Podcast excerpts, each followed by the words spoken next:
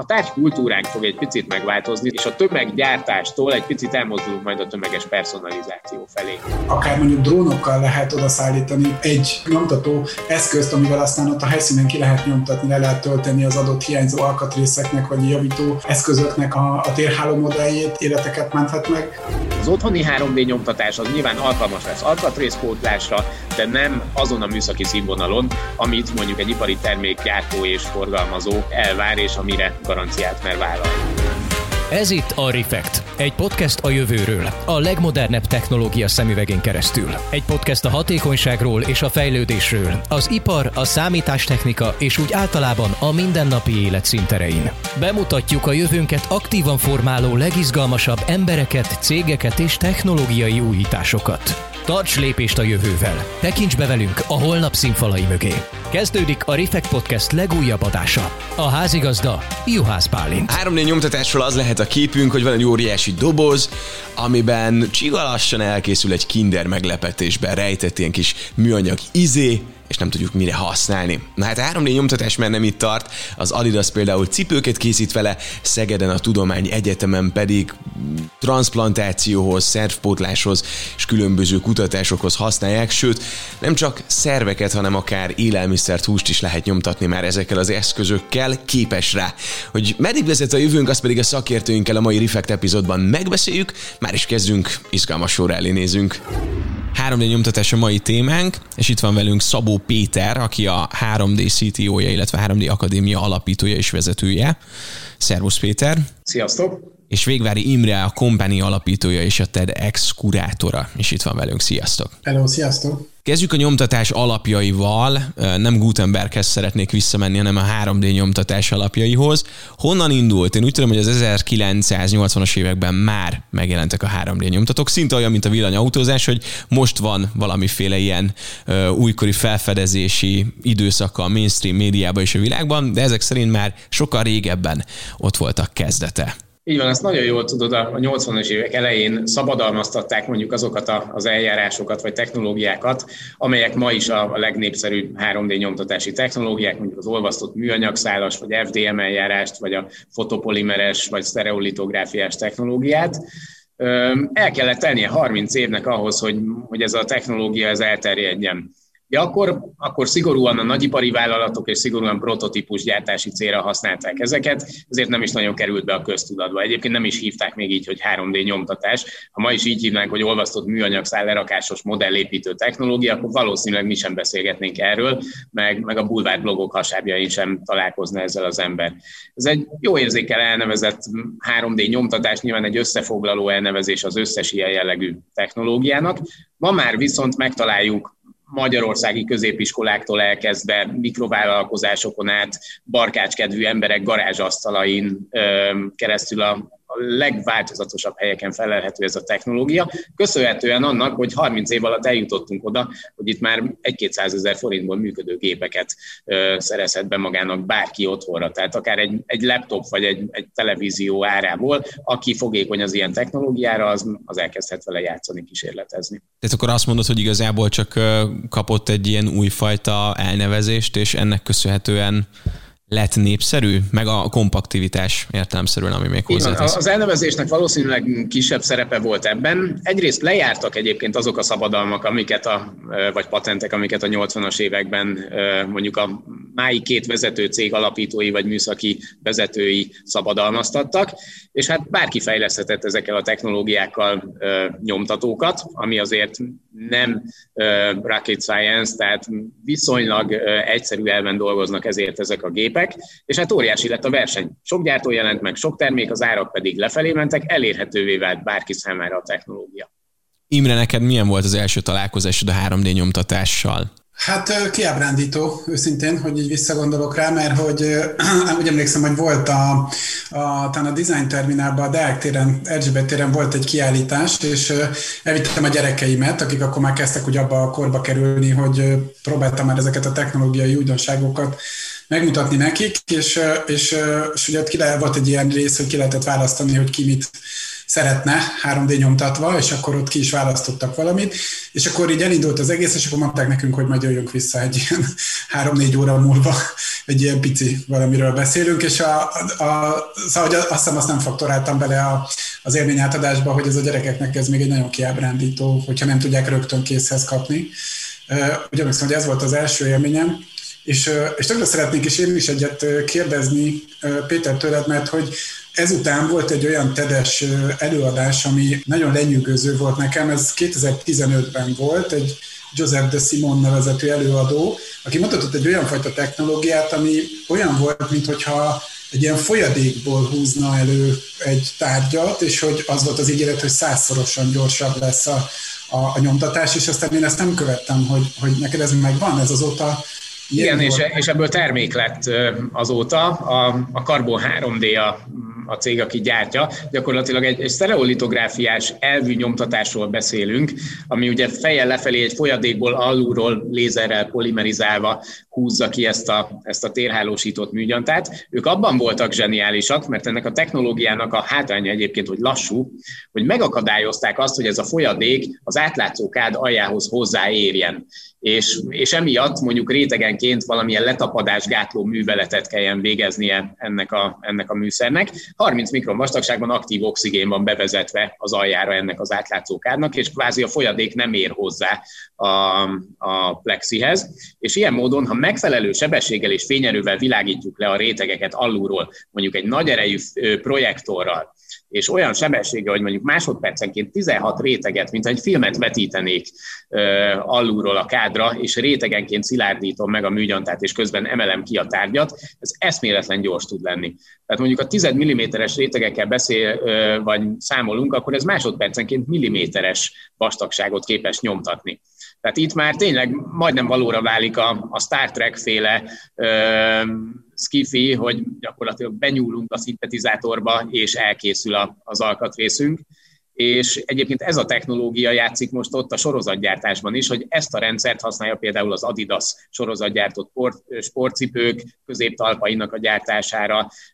Ez használható már tényleg olyan termelékenységgel, ami már az ipari termék termelésre is, is megfelelő lehet szemben mondjuk a többivel, amik még azért mindig lassabbak, egy, egy kicsit gyorsultak azért az idő során, de, de hát a, a rapid prototípus gyártás az még mindig azt jelenti, hogy a korábbi néhány hetes vagy hónapos szerszemgyártós hagyományos eljáráshoz képest mondjuk néhány óra vagy néhány nap alatt készülhet el valami. Ahogy most meséltél, nekem az lett világos, hogy nagyon sok természettudományi tárgyhoz kell ahhoz érteni, hogy valaki jó legyen a 3D nyomtatásban, mert itt most volt fizika, biológia, anyagismeret, épületmérnökként végeztél? Én, én építész, építész tervezőmérnökként bocsánat. végeztem, de Hát a tanulmányom során találkoztam először 3D nyomtatókkal. Ez a, ez a Bécsi Műegyetemen történt Ausztriában, ahol, ahol több olyan labor van az építészkaron belül is, ahol ezeket a gépeket lehet használni. Itt most nem csak asztali kisgépekről beszélünk, hanem mondjuk ipari robotkarra rögzített betonnyomtatóról, tehát ahol, ahol egy az egyes prototípusokat lehetett kipróbálni, és, és elkapott valahogy ez a varázs, ugye az építészet az egy, ha belegondolunk, az is egy additív gyártás technológia, csak egy baromi lassú. Tehát valaki megtervez egy épületet, akár csak egy családi házat, jó eséllyel abból mondjuk leghamarabb fél éven belül lesz épület. És, és itt ez egy csodálatos dolog volt, hogy megtervezek valamit 3D-ben, egy szoftverben, és néhány órával később, vagy másnap már a kezembe foghatom. És ez lehet egy szobor, egy dísztárgy, egy, egy ékszer, egy, egy lámpa, bármi.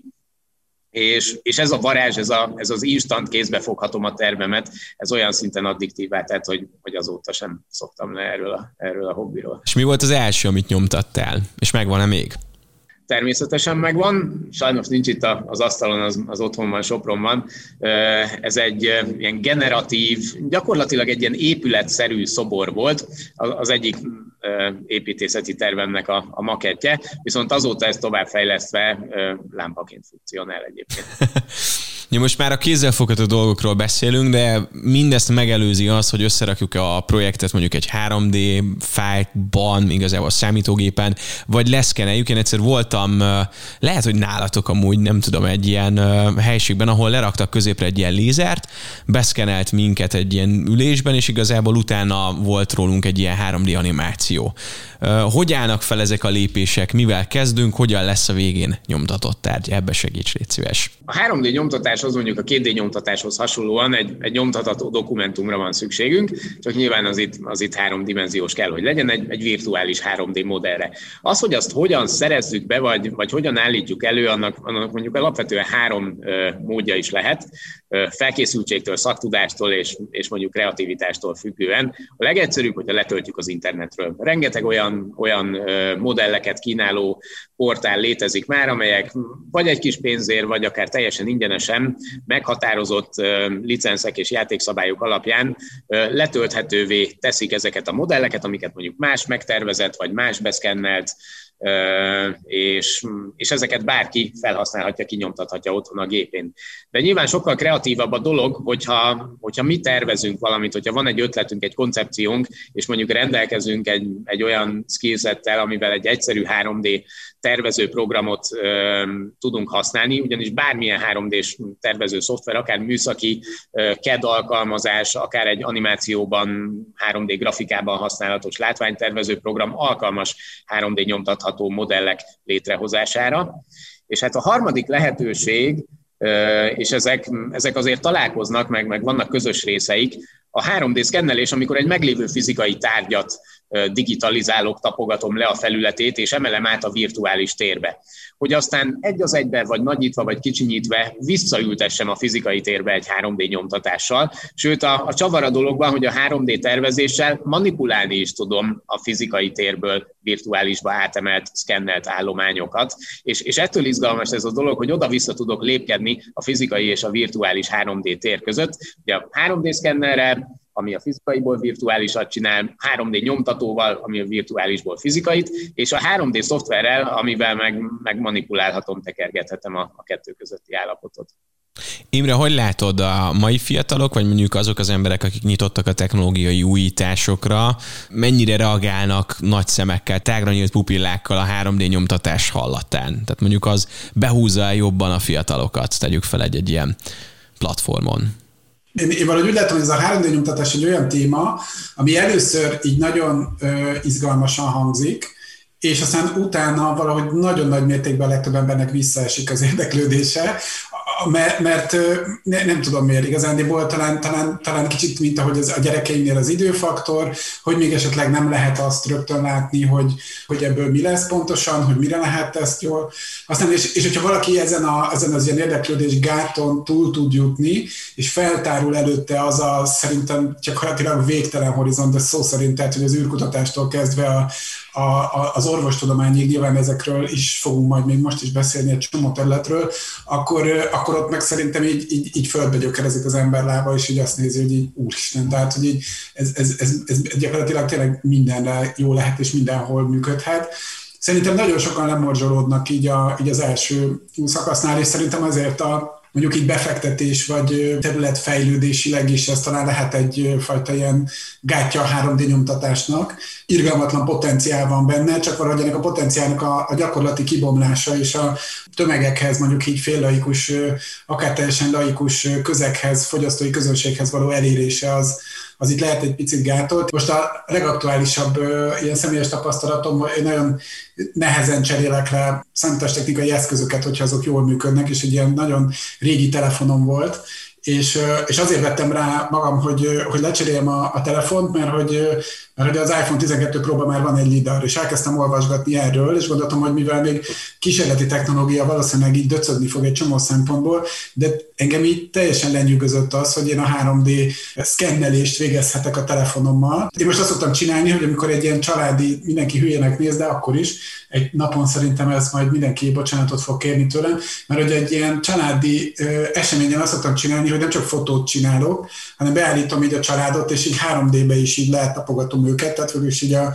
térhálót és a textúrát is rögzítem, ami utána nagyon tetszik mindenkinek, amikor megmutatom, hogy nézzétek így 3D-be itt vagytok, vagy itt vagyunk mindannyian. Ilyenekkel lehetne egyébként, vagy ilyenekkel lehet majd szerintem eljutatni így a szélesebb tömegekhez, amikor, amikor megértik azt, hogy például egy, egy szitút egy családi szitút, vagy akár nem tudom, egy helyet, ahol, ahova elmentünk, akkor nem feltétlenül egy szuvenírboltba kell megvinni egy kis, nem tudom, milyen modellt a, a velencei gondoláról mondjuk, hanem mondjuk egy valós velencei gondolát a telefonnal körbe szkennelve, utána ezt például otthon kinyomtathatom, és akkor ez egy ilyen tárgyasult elmélék lehet. Most tényleg csak egy ilyen pici részletbe beleszaladva, ennek a saját szkennelésnek a lehetőségével lehet tök jó utakat nyitni majd a fogyasztók felé. Ez a Luffy, ez kipukkant már. Ugye óriási, óriási ígéretek voltak az elején a 3D nyomtatással kapcsolatban. Ugye ismerjük ezt a, a Gartner görbét, ami, ami minden ilyen diszruptív technológiára igaz.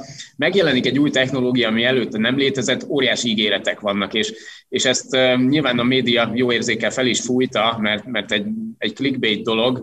Tehát azt olvassuk a neten, hogy hú, 3D nyomtatás, transplantálható szervek, űrállomáson alkatrészek, beágyazott elektronikával, fém dolgok, stb. És aztán valaki bejön ide, vagy vesz egy 3D nyomtatót, vagy elmegy egy ilyen kiállításra, és akkor azt látja, hogy hát azért igazából ez ilyen egyféle színű műanyagból, ilyen kicsit sorjásan, általában egy ilyen cipős doboz léptékben működik, tehát, hogy messze volt a, a, az ígéret és az elvárások halmaza a valóságtól, ami egyébként szépen követi majd, tehát ezek mind kutatásfejlesztési fázisban vannak, és, és aztán következik, a, amikor kipukkad a Luffy egy óriási csalódás, egy, egy mély repülés, amikor mindenki azt mondja, hogy ú, hát ez a technológia még nagyon nem tartott, ahol nekem kell, ez nagyon nem tartott, hogy én használni tudjam mondjuk végtermékgyártásra, de utána elindul egy, egy stabilabb, sokkal lassabb, kisebb meredekségű, de, de valódi fejlődés, ami kevésbé van reflektorfényben, és ez pedig az, hogy ez a technológia megtalálta a helyét. És egyébként most itt vagyunk, ez annyira nem, nem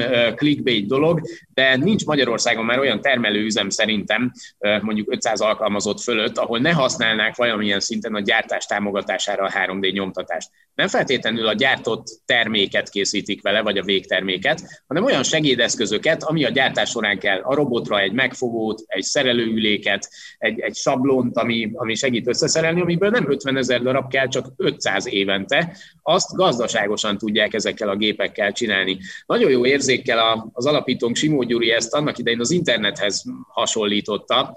Ugye ő, ő bábáskodott a, a hazai internet mondjuk így elterjesztésénél, és és mondta, hogy ugyanez volt a helyzet, volt egy technológia, ami előtte nem létezett, tehát nem éreztük óriási szükségét. Meg kellett mutatni az embereknek, hogy ez mire jó és miért lesz rá szükségük. Óriási volt akkor is a 90-es évek elején a, a, az ígéret, hogy hú, egy kattintásra leszünk minden információtól. Tényleg az MIT könyvtárát böngészhetem majd, meg, meg a Harvardét, és, és minden adathoz hozzáférek. Aztán ez volt az ígéret, és mi volt a valóság, én emlékszem rá, mert, mert nekem annól a faterom is matávos volt, hogy bizony a betárcsázós internettel, éjszakai matávnet csomaggal, Hát, hogy így jött le két perc alatt Pamela Anderson képen, mert, mert persze nem az MIT könyvtárát bújtuk, hanem, hanem lányokról töltöttünk képeket. Tehát óriási volt ott is a csalódás. És eltelt 20-30 év, és tényleg itt van a széles sáv a zsebünkben, 4K felbontásban a villamoson ülve japán nagysebész munkáját tudom nézni. Tényleg valóra vált az ígéret, 30 évvel később. Lehet, hogy a 3D nyomtatásnak már nem kell szerintem 30 év, tehát nagyon közel vagyunk ahhoz, hogy, hogy akár okos anyagokkal, kompozitokkal, fémekkel, vagy akár élő sejtekkel nyomtassunk, és, és sokszor ez már terméként elérhető ez a technológia, tehát gyakorlatilag bárki számára beszerezhető. Tehát, hogyha vannak fázisai, akkor azt mondod, hogy most a, a felhasznált anyag miensége az, ami még ilyen kutatásra szorul, és mondjuk fejlődésre, és hogyha az megvan, akkor már szinte mindent tudunk nyomtatni. Nagyjából igen. Tehát mondjuk így, hogy a, a gépek az elmúlt 5-10 évben nem lettek sokkal gyorsabbak, nem lettek sokkal precízebbek, nagyobb felbontásúak. Nyilván azért jelentek meg, meg gyorsabb technológiák, de ami nagyon sokat fejlődött az elmúlt néhány évben, az a felhasználható alapanyagok köre. Egyrészt óriási jelentőséget kaptak a fémek, ugye fémet nehéz egyébként is gyártani, mert önteni, forgácsolni, kovácsolni kell, azért nem asztali nyomtatók készítik a fémeket. Én egyébként nem hiszek annyira a, a fémek nyomtatásának a, a forradalmában, ennél egy sokkal izgalmasabb dolog a kompozitok amikor a fémekkel megegyező erősségű anyagokat tudunk készíteni, mondjuk műanyaggal, kevlárszállal, szénszállal, tehát ilyen többfajta anyagot összeépítve, és, és aztán jönnek majd az okos anyagok, ahol egy anyag az többfajta funkciót is el tud majd látni, mert lehet, hogy beépített szenzorokkal lesz ellátva, beépített antennákkal, lesznek érintésérzékeny felületei, és mindez egy termékként egy gyártási folyamatban, mondjuk egy többfejes 3D nyomtatóval készül el. Én most arról olvastam, hogy hússal, vagy növényi anyagokból, vagy alapanyagokból készült hús textúrájú póthússal kísérleteznek, sőt nem is kísérleteznek, már el is készült. Mondtad itt a felbontás, hogy annyira nem változott, de emberi észre felfoghatóan milyen miniatűr dolgokat tud létrehozni egy 3D nyomtató. Tehát, hogy egy, egy csirkehúsnak az inalását vagy inazását akkor simán reprodukálja? Azt, azt persze abszolút. Mondjuk így az elterjedt technológiák, azok mondjuk ilyen néhány század vagy néhány tized milliméteres felbontással és rétegekkel képesek dolgozni, attól függ, milyen anyag, milyen eljárás. A, a legszuperebbek mondjuk, ami a Bécsi Műegyetemen volt, az, az mondjuk nanoléptékű ö, nyomtatásra is képes volt. Tehát hasonlóan a, a szerolitográfiás gépekhez, de mondjuk 100 mikron méretben ö, mi készítettünk versenyautó makettet, amit csak mikroszkóppal tudtál megnézni, viszont a kerékben a küllők látszottak. Tehát akár ezred milliméter, vagy annál, annál kisebb részleteket is képes volt elkészíteni. Innen már csak egy lépés, amikor majd nanorobotokat tudnak nyomtatni, és, és hasonlók. Jelenleg azonban mondjuk ez a, ez a század milliméteres, vagy néhány század milliméteres részletgazdagság és, és pontosság, ami működik. De amikor már élő sejtekkel, meg, meg különböző ilyen szerves dolgokat nyomtatunk, az már, ez a bioprinting rész, az, az nekem egy kicsit már ne, túlmutat a 3D nyomtatáson. Nagyon hasonló az elv, mert additív módon rétegekből építkezünk, de Magyarországon is van már több ilyen bioplotter vagy, vagy bio 3D nyomtató, kutatásfejlesztési célokkal. Ott, amikor élő sejtekkel vagy szövetekkel nyomtatunk, az egy, az egy egészen speciális terület. Hát most a, a Szegedi Tudományegyetemes dolog jutott eszembe, ugye ott volt most hír, hogy egy háromdimenziós térbeli nyomtató eszközt hoztak létre, implantátumokat nyomtatnak, egyedi szerveket, biológiai szöveteket, fül apró szervei, protézis, koponya, álcsont, pótlás és izületi porc felszínt. Tehát, hogy akkor az már egy ilyen sajátos fejlesztés, aminek az alapja 3D, de az már akkor azt mondod, hogy nem annyira szorosan ehhez kötődik. A bioprinting nem szorosan ehhez kötött, amikor, amikor élő sejtekkel ö, valamilyen tápanyagdús emúzióba összepakolunk valamit, azért keringést még, még nem tudnak belenyomtatni. Tehát mondjuk attól még messze vagyunk, hogy transplantálható szervet mondjuk pont előadáson mutattak már emberi máj szervet, ami, ami emberi májsejtekből készül, tehát mondjuk tökéletesen alkalmas gyógyszeripari kutatásokra, hogy hogy viselkedik egy adott anyag az emberi májsejtekkel. Tehát élő sejtekkel már, már tudnak dolgozni ezek a, a bioprinterek, ami egy, egy speciális dolog, mert bőrszövetet, emberi májszövetet lehet vele nyomtatni, transplantálható szervet még nem. Viszont egy másik nagyon fontos területe a, a mondjuk egészségügyi 3D nyomtatásnak, amit te is mondtál, a, az orvosi fémekből készülő protézisek, vagy, vagy biokompatibilis anyagokból készülő csontpótlások, ami, ami már messze túl van a kutatásfejlesztési fázison, tehát nem csak, nem csak Szegeden, hanem a Debreceni Egyetemen, sőt Pécsen az orvosi kar 3D laborjában is készítenek olyan fémnyomtatott protéziseket, amivel aztán csontpótlás készíthető, vagy akár vannak olyan biokompatibilis, ilyen csontcementhez hasonló anyagok, amelyekkel szintén akár baleseti, akár egyéb kóresemény következtében csonthiányos állapot, az, az kezelhető. A, a legegyszerűbb eset például, ha egy fogpótlás van valakinek, és nem elég vastag a, a, az állkapocs csontszövete, hogy, hogy belefúrják ezt a titán tiplit, akkor a, a jelenlegi gyakorlat az egyébként, hogy valahonnan máson vesznek le egy kis csontot, és oda teszik mondjuk a medencéről, mert ott van bőven, de lehet már olyan biokompatibilis anyaggal nyomtatni ilyesmit, hogy akár a 3D scan, vagy hát ugye nem lát rá a szkenner egy 3D CT felvétel alapján, ezt meg lehet tervezni 3D-ben, a tökéletesen odailleszkedő csontpótlást, és aztán sebészeti úton nyilván be is ültetik. Többször szó volt arról, hogy ez hatékonyabb, illetve arról is, hogy gazdaságosabb. Tudunk esetleg ilyen szemléltető mértéket mondani, hogy mennyivel gazdaságosabb például egy ilyen fog vagy egy ilyen álkapocs pótlás? Egyrészt van, van ennek nyilván egy, egy pénzben mérhető előnye is, de ennél, ennél sokkal nagyobb a, a hozzáadott érték. Ja, alapvetően, amikor valaki mondjuk egy fémimplantátumot kap, vagy, vagy egy csípő protézist, egy kis titánlemezt, a, a, nekem is van olyan ismerősöm, akinek ilyenre volt szüksége, akkor ezek nem egyedileg gyártódnak, hanem ezekből konfekció méretek vannak, és gyakorlatilag a sebész felnyitja a beteget, és, és a csontot faragja úgy, hogy beférjen az előre gyártott fémimplantátum. Na most ez, ez sokkal jobb, hogyha a, az implantátum egyedileg kerül megtervezésre, mondjuk a, a CT felvétel alapján, 3D szoftverben, 3D nyomtatóval egyedileg kerül legyártásra, olyan felülettel, ami, ami sokkal kevésbé vagy kisebb eséllyel löködik ki a szervezetből, hamarabb benövi a, a, az ember vagy a páciens csontszövete, és ilyen módon sokkal kisebb kockázattal jár de, de sokkal profánabb dolgot mondok, szintén műtéti tervezéshez. A legolcsóbb műanyag nyomtató alkalmas arra, hogy a CT alapján, vagy az MRI felvétel alapján mondjuk egy törött kulcscsontot, az ki tudjon nyomtatni a sebészorvos, és ez alapján felkészüljön a, a műtétre, az operációra.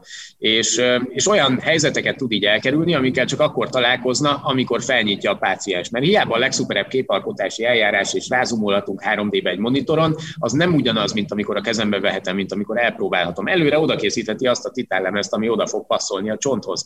És kevesebb ideig vagyunk altatásban, kevesebb ideig vagyunk felnyitva, kitéve fertőzés veszélynek, és ilyen módon nem is hasonlítanám össze azt, hogy, hogy a 3D nyomtatott implantátum nyilván többe kerül, a bekerülési költsége a darabá, mondjuk így, mint az előre legyártott titánlemezeknek, amit oda kell farigcsálni. Viszont, hogyha ez a műtét mondjuk csak negyed annyi ideig tart, viszont hogyha század akkora esély van arra, hogy ez az implantátum kilöködik a, a szervezetemből, és kvázi jobb esélyei vannak a, a páciensnek a, a gyógyulására, akkor egyrészt ez nem is nagyon mérhető pénzben, de egyébként pénzben is mérhető, mert, mert nyilván ez a fajta szolgáltatás egy, egy sokkal nagyobb értéket képvisel. Az orvostudomány mellett volt esetleg Imre olyan terület, ahol a 3D nyomtatásról olvastál, és így meglepett, hogy mondjuk már ezt az iparágat, vagy ezt a területet is bejárta, vagy esetleg volt olyan uh, hírcikk, információ, ami téged így uh, meglepett? Én most már láttam olyat például, hogy egy sasnak a, a felső csőre, ami egy robbanásban megsérült, és így ugye egy ilyen tényleg gyönyörű nagy madarat kell elképzelni. Valószínűleg ilyen halt volna, mert hogy hát máshogy nem nagyon tud hozzájutni így a táplálékhoz, és hogy, hogy, hogy így 3D modellezés majd utána nyomtatás, gyártás segítségével meg tudták csinálni azt a, a részt, ami hiányzott, és azt ugyanúgy egy ilyen fém rácsavarozott, csontba becsavarozott alapra ráültetve utána tökéletesen funkcionálissá vált, ami Szerintem egyébként az ilyenek tök jók az ilyen hírek arra, hogy az embereknek egy kicsit közelebb kerüljön ez az egész. Nyilván azok, akik megkapják a személyre szabott implantot, izületi pótlást, hallókészüléket, nem tudom, tehát ez fantasztikus, és tényleg, tényleg pont ahogy, ahogy, ahogy mondtad Péter, tehát hogy egyszerűen így nem lehet, tehát egyébként nem lehet. Tehát ez a konfekció ruha és a, a, a méretre készült ruha közti különbség, csak itt nem az öltözködés a kérdés, hanem az embernek a, az egészsége, vagy akár így a, a túlélése. A szervnyomtatást én is úgy, úgy, úgy látom, hogy ez még az ilyen, az ilyen ez a jövő, tehát az orvos, orvos, orvos, orvos tudomány jövőjével kapcsolatosan cikkező vagy előadó szakértők is még úgy óvatosan mondogatják, hogy ez majd mikor történik. Iszonyatos nagy fantáziát lát benne mindenki, én azt látom, mert hogy, hogy hát csak meg kell nézni azokat a sorokat, amik ugye a, a átültethető szervekre váró ö, embereknek a listája Magyarországon is, világszerte is mindenhol elképesztő, hát ez, ez hihetetlen értéket képvisel a, a, a testünk, és ami benne van, és ennek a, a cserélhetősége az nyilván az egy, az egy hihetetlen nagy kérdés, illetve hát erre egy másik iparág is ráépül, hogy ami az az öregedés ellen mit tehetünk típusú kutatások, amit, amit végtelen sok idősödő, nagyon gazdag nyugdíjas támogat például. Ennek is nagyon sok, sok prominens alakja van így a tedes világban is, és hát ott, ott, ott egy, egy nagyon nagy, nagy kérdés az, hogy, hogy meg lehet-e valamikor majd csinálni azt, hogy ha nem is feltétlenül nem működik, vagy elkezd már így nem jól funkcionálni valamelyik szervünk, hanem egyszerűen csak szeretnénk, mint egy kocsival bemenni a szervizbe, és azt mondani, hogy akkor most már előregedett a nyikorog, nem tudom, a, ez vagy az, cseréljük ki, rendeljünk újakat ebből, abból, amabból, azokat cseréljük le, és akkor azok onnantól kezdve új, új, új szervek lesznek ez azért még inkább igen, szerintem is cifi kategória. Irgalmatlan sok, tehát hogy nekem ez az űr, az űr illetve a, majd a, a kolonizáció, vagy akár csak a, a lehetősége, hogy nem kell elvinni az összes szerszámot magában az űrhajósoknak, hanem, hanem egy űrállomáson mondjuk ki tudnak nyomtatni valamit alkatrészek, tehát hogy ott aztán tényleg az élete múlik mindenkinek azon, hogy egy, egy konkrét alkatrészt azt be tudnak-e illeszteni a rendszerbe, és nincs bolt a második sarkon, ahova így el lehetne ugrani. Katasztrófa helyzetek, amiket én találtam, például iszonyú érdekes. Természetesen a COVID, ugye itt a COVID kapcsán volt, hogy az a szelep, amit le lehet gyártani, ami a lélegeztető gépekhez van, illetve, illetve például földrengés után, esetleg akár olyan területekre, amik nem is annyira megközelíthetők, vagy mondjuk hurikán után például a, ugye a csomó minden megsérül, és ez akadályozza például a közműszolgáltatást, és hogyha akár mondjuk drónokkal lehet oda szállítani például egy nyomtató eszközt, amivel aztán ott a helyszínen ki lehet nyomtatni, le lehet tölteni az adott hiányzó alkatrészeknek, vagy javító eszközöknek a, a, a térháló modelljét, az, az megint csak életeket menthet meg. Van egy nagyon érdekes, ez a, a Kusztó kapitánynak a, az unokája, Fabien Kusztó, aki ugye korallzátonyokat próbál megreparálni ilyen 3D nyomtatott korall modellekkel, tehát hogy olyan, olyan korál, korál formákat nyomtatnak ki, amik, őshonos, vagy hogy mondjam, tehát hogy ott nem idegen a környezettől, és akkor azoknak a, a, a lerakásával, gondolom így le, lecsavarozásával korral mintázatokat meg lehet őrizni, és ez így akkor gyorsabban helyre tud állni egy ilyen korallzátonynak az élete. Találtam például műemléki helyreállításról is így cikkeket, meg, meg, meg előadást, ez nagyon érdekes. Például itt a, az ISIS által lerombolt műemlékeknek a helyreállításáról volt szó, hogy, hogy ugye megvannak fotók, vannak olyan műemlékekről, amik megsemmisültek, és, és ugye ezeket egy képről egy ilyen térháló készítésével kinyomtatva vissza lehet valamilyen formába építeni, reprodukálni lehet. A lehetséges felhasználási területeknek a, a, a listája vagy a tárháza az, az, az hatalmas. Azon gondolkodtál esetleg, hogy te otthon mit nyomtatnál magadnak? Hogy hogyha lenne otthon 3D nyomtató, vagy legutoljára mondjuk mi volt az, ami hiányzott a háztartásból, és mondjuk lehetett volna nyomtatni, ha lett volna 3D nyomtatód.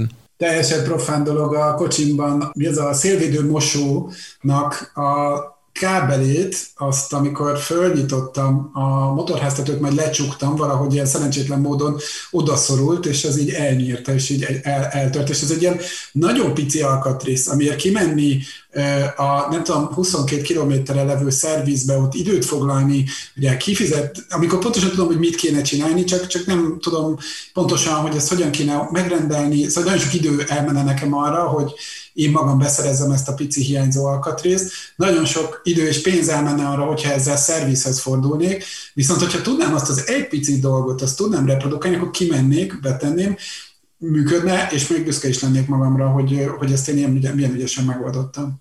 Nekem is egy hasonló történt a fagyasztószekrénynek a kinyitó gombja, ami a hűtőn belül van. 8000 forintba került, azért mert meg kellett rendelni Németországból, volt három hét mire ide érkezett, és amúgy körülbelül szerintem 200 forintot sem ér az a műanyag darab, amit beraktam. Az más kérdés, hogy nem is sikerült úgy, ahogy. Ezt azért kezdtem el egy kicsit így boncolgatni, mert az érdekel, hogy mennyire lesznek mondjuk ezek a projektfájlok szabadon elérhetőek. Tehát például van egy X autógyártó, meg egy Y autógyártó, tudjuk, hogy van ez az eszköz, van ez az alkatrész, vannak ilyen problémák felhasználói oldalról, ki tudjuk-e magunknak nyomtatni? A rövid válasz az az, az igen, természetesen. Több, több szinten is zajlik ez a, ez a művelet, és mondjuk ahhoz, hogy ez jogtiszta legyen és intézményesült formában elérhető legyen, azért attól még egy picit messze vagyunk, de ennek az előkészítése zajlik. Nyilván, hogyha úgy veszük, bárki, akinek van 3D nyomtatója, az nyomtathat magának alkatrészeket. Vagy mert megméri, megtervezi, vagy mert beszkenneli és elkészíti magának. Nagyon sok autórestaurátor ismerősömnek, autószerelő ismerősömnek a saját céges autónkban is van egy olyan alkatrész, amit már megcsináltam, váltóban eltörött egy pici műanyag alkatrész, ami megakadályozza, hogy, hogy egyes helyet rükvercbe tett az autót, ugye, amikor le kell nyomni a, a hadsebességes autónál. Én egy piros lámpánál úgy elindultam egyszer egyes helyet hátrafelé, mint a fenem, tehát hogy ez egy veszélyes dolog. Nem lehet kapni ezt a pótalkatrészt, 80 ezer forintért meg lehetne venni az egész modult, én kiszedtem belőle, összeragasztottam, kinyomtattam az eltörött alkatrészt, beszkenneltem, újra kinyomtattam, ráadásul karbonnal erősített poliamid volt, tehát bírni fogja, mint az eredeti. Oda vittem az autószerelőnek, és ő berakta, azóta rengeteg alkatrészt ő kért tőlem. Tehát ez az alkatrészpótlás, ez egyrészt egy, egy természetes igényünk a, a mindennapi használati cikkeink kopása, elhasználódása során, de, de hogy ezt hogy tervezi implementálni egy, egy háztartási készülékgyártó cég, egy porszívógyártó, egy hűtőszekrénygyártó, az már, az már egy sokkal bonyolultabb dolog. Ugye jelenleg ezek a távol-keleten óriási sorozatokban fröccsöntéssel készülnek, aztán jó sok olajat elpőfékelve áthozzuk az óceánon vagy a levegőn, szárazföldön szállítva azért, hogy én a kis szervizben megvehessem. Ha szerencsém van, van raktáron, ha nincs, várok rá három hetet. Mennyivel egyszerűbb a készülékgyártónak is, hogyha létrehoz ő is egy ilyen modelletöltő adatbázist, mint amik vannak ilyen kis open source platformok. Ő nyilván nem fogja ingyen adni az alkatrészt, hanem elkér érte, csak mondok valamit 30 eurócentet. Én letölthetem ezt a, a, a modellfájlt, ő attól még nem fog garanciát vállalni arra, hogy én bármilyen nyomtatom, bármilyen anyagból ezt elkészítem. Tehát nyilván lesznek olyan a gyártók által minősített szolgáltató központok, 3D nyomdák, mint a 2D nyomtatásban a copyshopok, ahova bemehetek a pendrive-ommal, ahol mondjuk nem az olcsó kis asztali 3D nyomtatók vannak, hanem profi ipari termelésre alkalmas termelő gyártóeszközök, amiket mondjuk ez a ez a cég ez minősített. Tehát tudja azt, hogy amit ez a gép nyomtat, arra én merek garanciát vállalni. És ez lesz a kulcsa az egésznek, az otthoni 3D nyomtatás az nyilván alkalmas lesz alkatrészpótlásra, de, de nem azon a műszaki színvonalon, amit mondjuk egy ipari termék gyártó és, és forgalmazó elvár, és amire garanciát mer vállalni. Viszont vannak olyan technológiák, amik képesek hozni ezt a színvonalat, és ilyen módon én nem is abban hiszek, és szerintem nem is az a fenntartható jövőkép, hogy a háztartásokban megjelennek a 3D nyomtatók. Legyenek, meg vannak is egy csomó helyen, de ez a hobbi, ez a barkács, ez a, engem érdekel a technológia, technológia, és szeretem az ilyen kütyüket.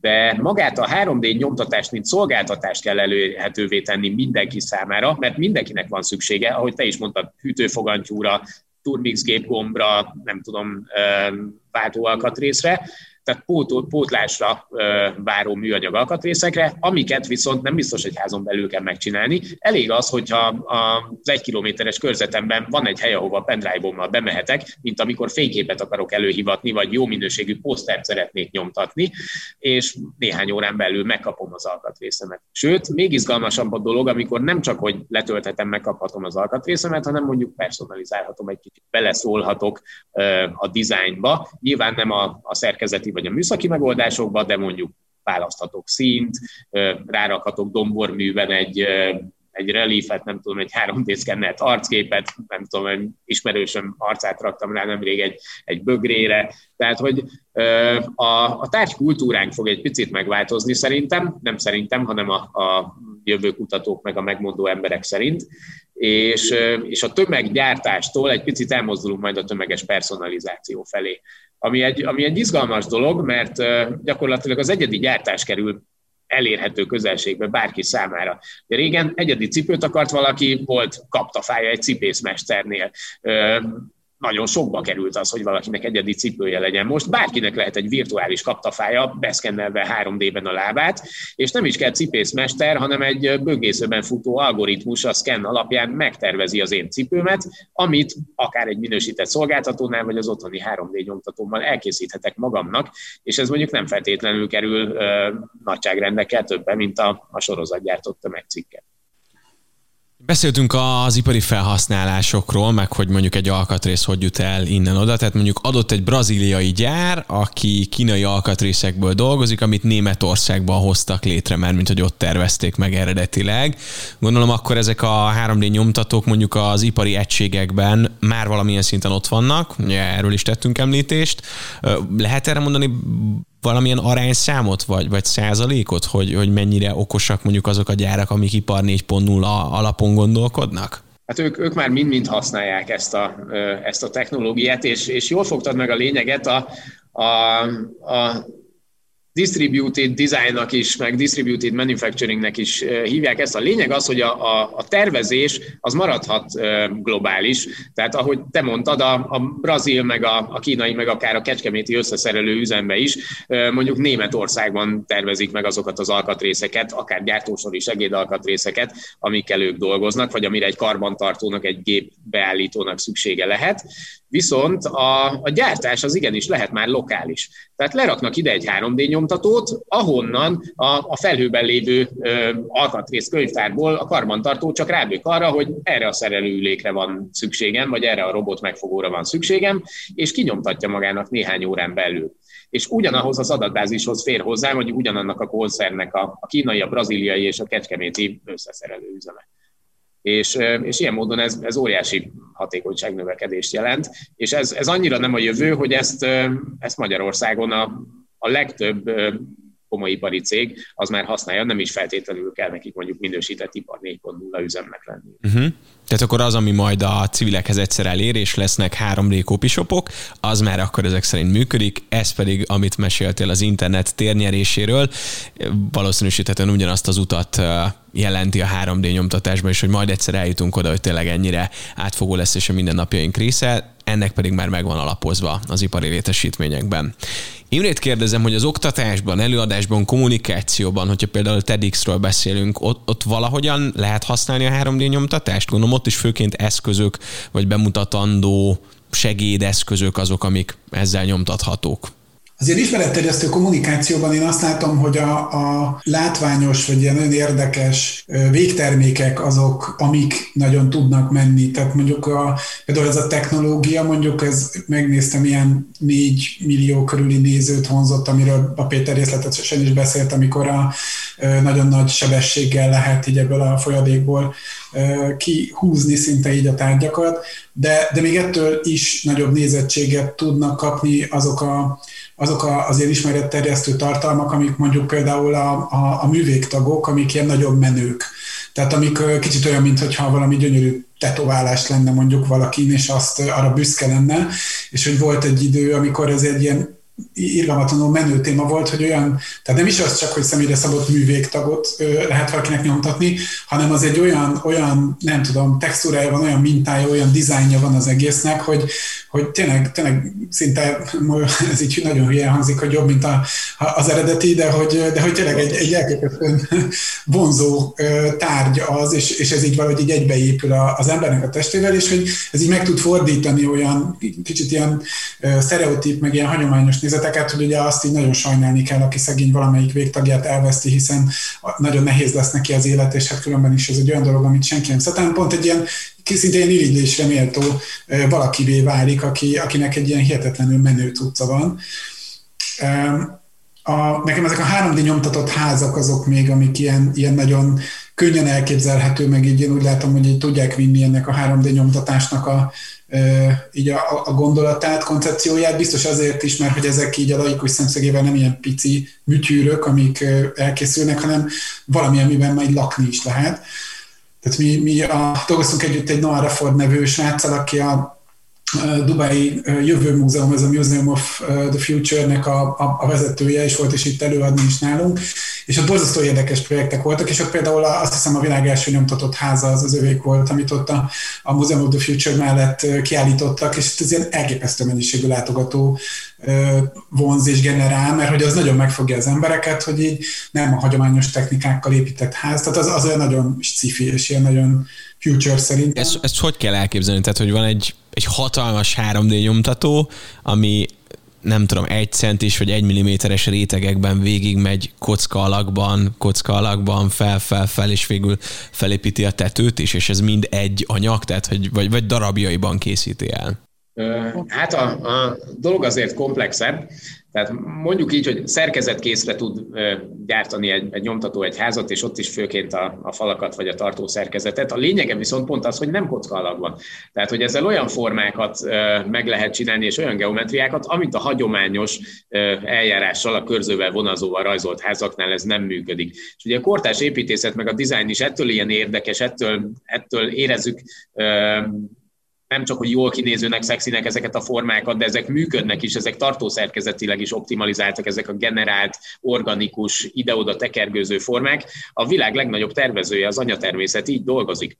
Ráadásul ezek az anyagok, ezek, ezek már okos anyagok, mert, mert több funkciót ellátnak. Egyrészt tartószerkezeti szerepe van mondjuk egy, egy növény szárának, tápanyagszállító szerepe van az edénnyalábrendszernek, fotoszintetizál, tehát ugyanolyan ö, okos anyagokból kompozit megoldás megoldásokkal lehet majd, majd házakat is készíteni, mint ahogy készülnek már egyelőre csak kísérleti jelleggel. Tehát attól azért még messze vagyunk, hogy mondjuk ez, ez egy standard legyen a szociális lakásépítésben, de például Texasban már készült olyan kísérleti lakótelep, ahol fenntartható módon, olcsón, 24 óra alatt szerkezetkészre építettek házakat.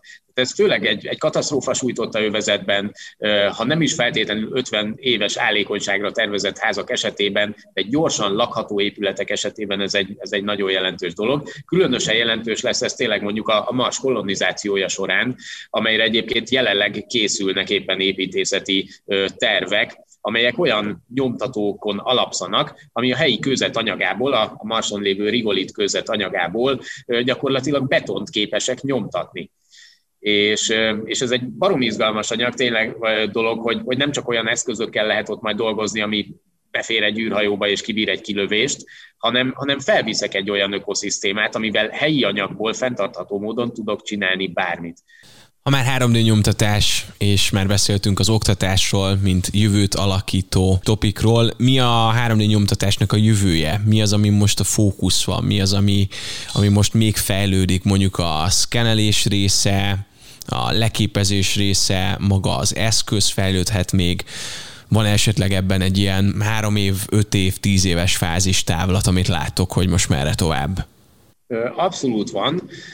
Én, én úgy gondolom, hogy ez a, a gyártásba, vagy a, a tárgykultúránkba történő befolyás vagy adaptáció az, az fog gyorsan fejlődni. Ugye jelenleg az ipar használja őket, de még nagyon kevés esetben termékgyártásra. És onnantól kezdve, hogy ez a technológia gyorsabb és, és skálázható lesz, fog megjelenni konkrétan a végtermékek gyártásában. Egyébként már most kerülnek, pont egy hete jelentett be egy nagygyártó egy olyan gépet, ami, ami e felé megy, de a HP-nak a rendszere is már erre irányul, hogy olyan termelékeny gépeket csináljunk, ami mondjuk 20 óra alatt elkészít nekem 500 darab alkatrészt, mondjuk telefontokat, tehát én kisebb műanyag termékeket mondjuk, de akár fémtermékeket is. És egyre inkább olyanok lesznek a dizájnok is, hogy hasonló lesz minden telefontok, de mondjuk personalizálható. Most telefontokat mondok, de, de lehet ez cipő, vagy, vagy az autónkban bizonyos műszerfal betétek, mert például van ilyen a, a, az egyik kis autógyártó cégnek a, a szalonjában egy érintő panelen, te testre szabhatod a kis műszerfal betéteket, és 3D nyomtatással elkészülnek. De itt Magyarországon, Győrben is készülnek olyan autók már egyébként, amik 3D nyomtatott alkatrészeket, akár szerkezeti fémalkatrészeket tartalmaznak. Tehát Onnantól kezdve, hogy ez a, ez a technológia termelékenyebb lesz, és egyébként ez lesz az 5-10 év, és skálázható lesz, hiszen megjelennek majd olyan termékek, meg, meg virágzik a startup kultúra, ahol megjelennek egy új termékkel a piacon, ha nincs szerencsém és nincsen előre lezsírozva több százezeres megrendelésem, akkor nem tudom, hogy mennyit fogok tudni ebből eladni. Tehát valószínűleg az elején nem fogok 30 millió forintért fröccsöntő szerszámot gyártatni hozzá, amivel aztán 1 millió darabot le tudok gyártani, mert mi van, ha az első évben 500 darabot adok el, mondjuk az okos otthon szenzoraimból. Viszont ha egy olyan gyártás technológiám van, ami, ami skálázható és adaptálható, és mondjuk elindulok egy nyomtatóval, aztán tíz nyomtató az már tízszeres tervez, vagy termelési kapacitást tud hozni. Ez egy, ez egy jó bridge technológia is lehet, mondjuk a klasszikus nagyipari tömeggyártás, és a, az otthon a műhelyben összebarkácsolás között, vagy a, a teljesen egyedi gyártás között. És én, én azt hiszem, hogy ez várható a, a következő 5-10 évben, hogy egyre több olyan terméket használunk, vagy lehet, hogy nem is tudunk róla, amelyek már ilyen módon, ilyen gépeken készültek. Tehát akkor a prototípusból átmegyünk a tömeggyártásba, és ez már itt van a jelenben is igazából már csak a, az, év, az idő múlása az, ami uh, ahhoz kell, hogy jobban elterjedt legyen. A 3D nyomtatás kapcsán van esetleg valami olyan dolog, amit ma nem említettünk, de fontos lenne beszélni róla, srácok? Amit én nagyon fontosnak látok, és egyébként most egy kicsit, most egy idézőjelben mondva sajnáltam a 3D nyomtatást, hogy még nincs abban a fázisban, hogy érdemben fel tudott volna kapaszkodni a, a, erre a covidos szitúra, amiben most vagyunk, amire mondjuk a, a, például a házhoz szállítás, és az online vásárlás az ugye ilyen egy millió százalékkal sikerült ide rákulcsolódnia. Csak azt képzeltem el, hogyha mondjuk ez már előrébb vagyunk egy, egy, tényleg egy tíz évvel, és teljesen normális az a változás, ami így a tárgy kultúrán, tárgyak, tárgyak beszerzéséhez való hozzáállásunkban lévő változás, hogy nem elmegyünk valahova, és akkor ott felpróbálunk mondjuk hármat, négyet belőle, és amelyik a legjobban illeszkedik a mi lábunkra, akkor azt ott megvásároljuk, és aztán hazaszállítjuk. Tehát, hogy, tehát hogyha már ott tartanánk, vagy tartottunk volna, hogy egy cipővásárláshoz nyilvánvalóan úgy járunk hozzá, hogy persze, hogy azt a cipőt szeretnénk, ami a mi lábunkra illik a legjobban, és, és nem akarunk ezért időt meg energiát fektetni közlekedésbe, hanem egyszerűen csak, nem tudom, a telefonommal beszkendelem a lábamat, és akkor arra már jön is a cipő, teljesen personalizált mintákkal és színekkel természetesen. Tehát, hogyha már egy ilyen, ilyen helyzetben le, lettünk volna, vagy, vagy lennénk, akkor szerintem ilyen nagyobb történésekre, vagy ilyen hullámokra ez a technológia tök szépen fel fog tudni ülni a jövőben, peace. A másik, ami, ami nagyon jelen van, az a fenntarthatósági irány, tehát ahol szerintem megkerülhetetlenebbé válik az, hogy fenntarthatóan kell csináljuk a dolgainkat. Egyre több embernek esik le az, hogy ez így nem nagyon megy tovább sokáig, hogy ilyen szinten pazarlunk. Például akkor, amikor beszerzünk valamit, amikor azt le tudnánk tölteni és, és nyomtatni tudnánk, vagy például, amiről beszéltünk, ez a, a mondjuk a bőr és hús nyomtatás, tehát hogy irgalmatlan mennyiségű erőforrás beleülünk abba, hogy egy, egyébként egy értelmes lényt, egy állatot, vagy egy érző lényt felneveljünk, és aztán utána ipari mértékben kinyírjuk őket, és a, a, mondjuk itt szegényeknek az alkatrészeit hasznosítsuk. Tehát, hogy, tehát, hogy egyrészt nonsens, másrészt meg, meg, meg, meg ha már ezek teljesen más előállítási folyamat végtermékeként létrehozhatóak lennének, akkor ez szerintem például ebben nagyon jól bele tudna csatlakozni hírek voltak most így az elmúlt időszakban a 3D nyomtatása kapcsolatosan. Én, én kettőt találtam, egyik, hogy a, a, az ilyen Xbox PlayStation kontrollereknek a kiegészítő gyártása az valami hihetetlen raffinéria van már benne, hogy így hogyan lehet olyan nyomtatni, amivel mondjuk a repülős szoftverekhez például a legjobban ilyen magassági kormányként lehet használni a konzolt. A másik meg ugye nagyon, nagyon rosszat tett szerintem, nem tett kifejezetten jót ennek az egész iparágnak ez a tudunk-e nyomtatni fegyvert kérdéskör, ami, ami nagyon, nagyon sokáig elhúzódó, ugye, hogy, hogy félünk a fegyverektől nagyon sok szempontból, viszont bizonyos tulajdonságaik alapján ki tudjuk szűrni őket egy ellenőrzésnél. Mi van, hogyha a 3D nyomtatás segítségével olyan fegyvereket lehet gyártani, amit nem tudunk kiszűrni mondjuk egy, egy repülőtéri ellenőrzésnél például, vagy, vagy, vagy bárhol. És akkor, és hát ettől ugye eléggé, sok ember eléggé látványosan és hangosan megijedt. Ezek ilyen gyerek, gyerek, gyerekcipőben tett lépések azért most még így a nyilvánosság terén, és szerintem nagyon-nagyon sokat segíthetne valami nagyobb ívű, olyan téma, aminek már van egy húzása, egy globális húzása, hogyha abba valahogy ügyesen bele tudnak kapcsolódni a 3D nyomtatás, akkor az, az borzasztó sokat tudna tenni a jövőben azért, hogy szélesebb körbe elterjedjen. Látsz ilyen területet, Péter?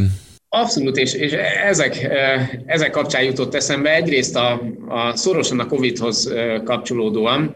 Mi is részt vettünk ebbe itt Magyarországon, a, a Freedy is kinyomtatott 1200-nál is több ilyen védőpajzsot az egészségügyi dolgozóknak, sőt ez egy, ez egy közösségi szerveződés volt egyébként, a, a Facebookon szerveződött, egy csoportból indult ki, és aztán mindenki beszállt magánembertől elkezdve nyomtató, forgalmazóig, nagyipari vállalatig, ahol a szabad nyomtató kapacitást arra fordított, hogy ilyen pajzsokat nyomtattunk, aztán később ilyen szűrő adaptereket is, maszk adaptereket, stb. Tehát pont ez a bridge gyártás technológia volt a, látszott igazán nagyszerűnek, hogy a hagyományos iparág az nem tudott ilyen gyorsan reagálni. Ahhoz, hogy ezeket nagyipari környezetben elkezdjék gyártani, ahhoz fröccsöntőszerszámokra, sablonokra volt szükség. Amíg ez nem történt meg, és konkrétan orvos barátaim is mesélték, hogy nem volt védőfelszerelés. Tehát ők saját pénzen vettek vegyvédelmi maszkot, saját maguk barkácsoltak pajzsokat, mentek a kertészeti boltba a fűnyíró maszkot megvenni, mert, mert nem lehetett kapni hiánycikkek voltak ezek. Nyomtatással néhány hét alatt több tízezer elkészült, itt most magyar viszonylatról beszélek, tehát egy abszolút ö, olyan létjogosultságát mutatta meg ez a, ez a technológia, ami, ami enélkül lehetetlen lett volna. és, és gyakorlatilag a mai napig kapunk ilyen, ilyen megkereséseket. Ezeket önkéntes jelleggel természetesen teljesen díjmentesen szolgáltattuk. Mi is hetente vittünk több száz ilyen pajzsot a, a kórházakba. Volt egy, egy online platform, amit egy, egy fiú önkéntes alapon megszervezett, és ott leadhatták az igényeiket az egészségügyi intézmények és a dolgozók, és a, a nyomtatós emberek pedig igyekeztek ezeket, ezeket teljesíteni. Tehát ez egy, ez egy nagyon jól működő dolog már, és, és pont itt a COVID alatt ez, ez meg is mutatta a, az igazi hozzáadott értékét. A másik a fegyverek kapcsán ott, ott releváns tapasztalatom is van, nem azért, mert, nyomtatott fegyverrel a, a zsebemben mászkálok, de, de voltam konzulense egy olyan fiúnak, aki biztonságtechnikából diplomázott az Óbudai Egyetemen, és pont ez volt a, a diploma munkájának a témája, hogy lehet-e nyomtatott fegyvereket használni, mennyire kell tőlük félnünk. A projektek keretén belül mi kinyomtattuk ezt a, ezt a Liberator nevű lőfegyvert, és, és belügyminisztériumi engedély előtéren az elsütésre is került.